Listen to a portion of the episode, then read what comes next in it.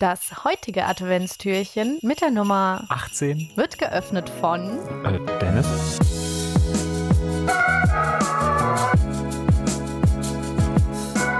Wenn man ein Gesetz erlässt, was die Strafe beim Übertreten, also quasi die Illegalisierung des Gesetzes äh, mit der Bestrafung für eine Geldstrafe setzt, ein Bußgeld, dann sagt man, erlässt man quasi ein Gesetz, was es legal macht für reiche Leute.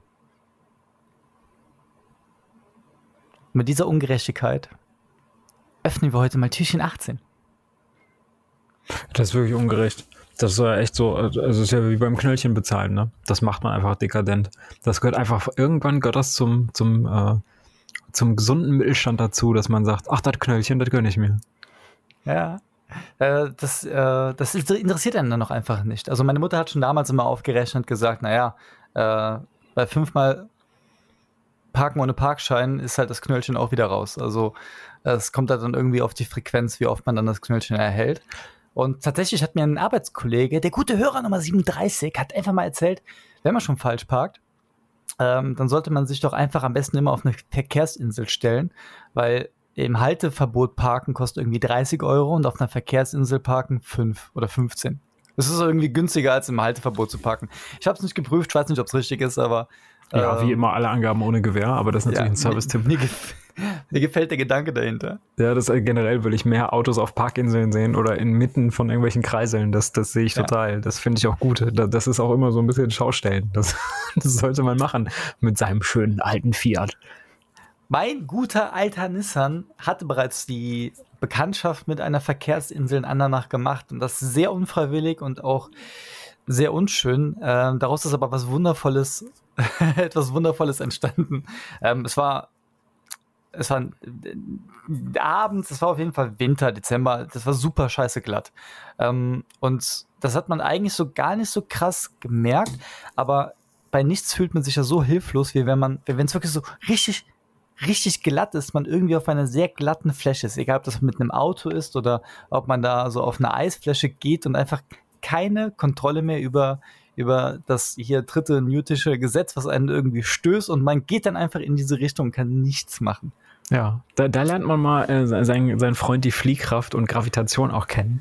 Ähm, ja. Da, da macht's Spaß. Wobei ich jetzt auch gelernt habe, ohne das jetzt bremsen zu wollen. Ich habe nämlich jetzt letztens äh, Joe Rogan, äh, ein, äh, die Podcast-Legende, habe ich mal reingehört bei YouTube tatsächlich. Da gibt's ein Video von ihm, wie er ähm, Elon Musk interviewt und der berichtet Großartiges, weil nämlich ähm, der alte Verbrennungsmotor, der ja in deinem äh, schönen Auto verbaut war, äh, gar nicht so filigran quasi steuern kann. Also selbst wenn du dann ein System drin gehabt hättest, was dich so ein bisschen vom Schlittern bewahrt, kannst du mit einem Elektroauto viel filigraner natürlich Beschleunigung und Abbremsung äh, koordinieren, so dass er, also Elon Musk sagt, dass sein Auto ist unverwüstlich, auch auf Eis.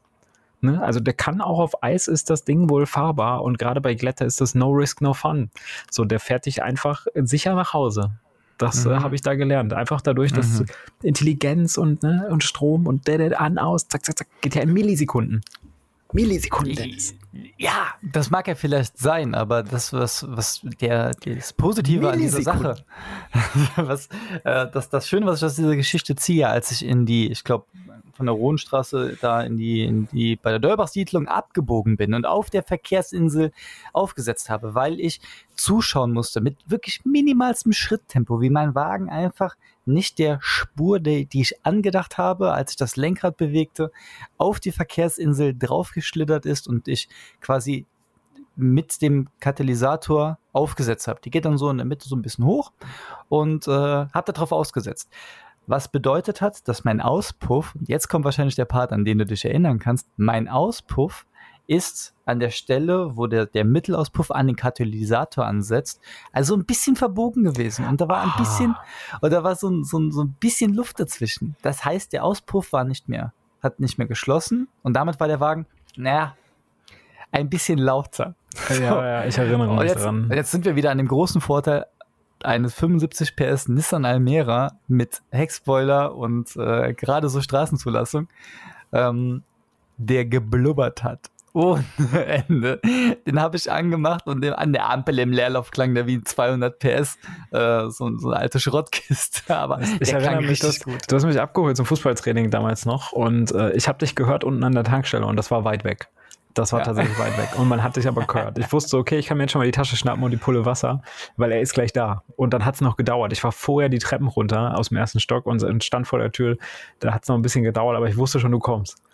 Ja, das war richtig gut. Das war richtig gut. Das, das war, halt gut. kacke, weil es Geld gekostet hat, als ich das repariert habe lassen. Ja, aber, aber, das ist auch wie bei jedem guten Marsch Tuning. war das geil. Das kostet immer Geld. Ja. ja, das war wirklich Tuning. Das war wirklich Tuning. Das war, das war schön. Ja, das, das, das, das verdanke ich quasi Eis. Eis. Eis, Eis, ja. Eis, Eis, Baby. Ich denke, besser wird es auch nicht. Also wir haben viele schöne Töne angestimmt, unter anderem das Röhren äh, deiner Maschine. Das ist wirklich, das, das kommt mir gerade wieder ins Gedächtnis, wie fucking laut der war. Und ja. wir waren ja in so einer Spielstraße, es war einfach viel zu laut tagsüber. Du kannst einfach nicht auftauchen mit dem Gerät. Konntest du nicht. Verrückt. Ja, besonders, besonders wenn ich dich dann irgendwann nachts da das ist so eine 30er-Zone und da, wo man so links und rechts und links und rechts so um Verkehrsinsel mit nicht mal, eine, nicht mal eine 30er-Zone. Das Ding ist so angelegt, dass du eigentlich genau, eine Schrittgeschwindigkeit. Bereich. Genau, genau. Und, und dann kommt er dann mit seiner Höllenmaschine angefahren, ne? wie, wie Hades selbst mit seinem Streitwagen.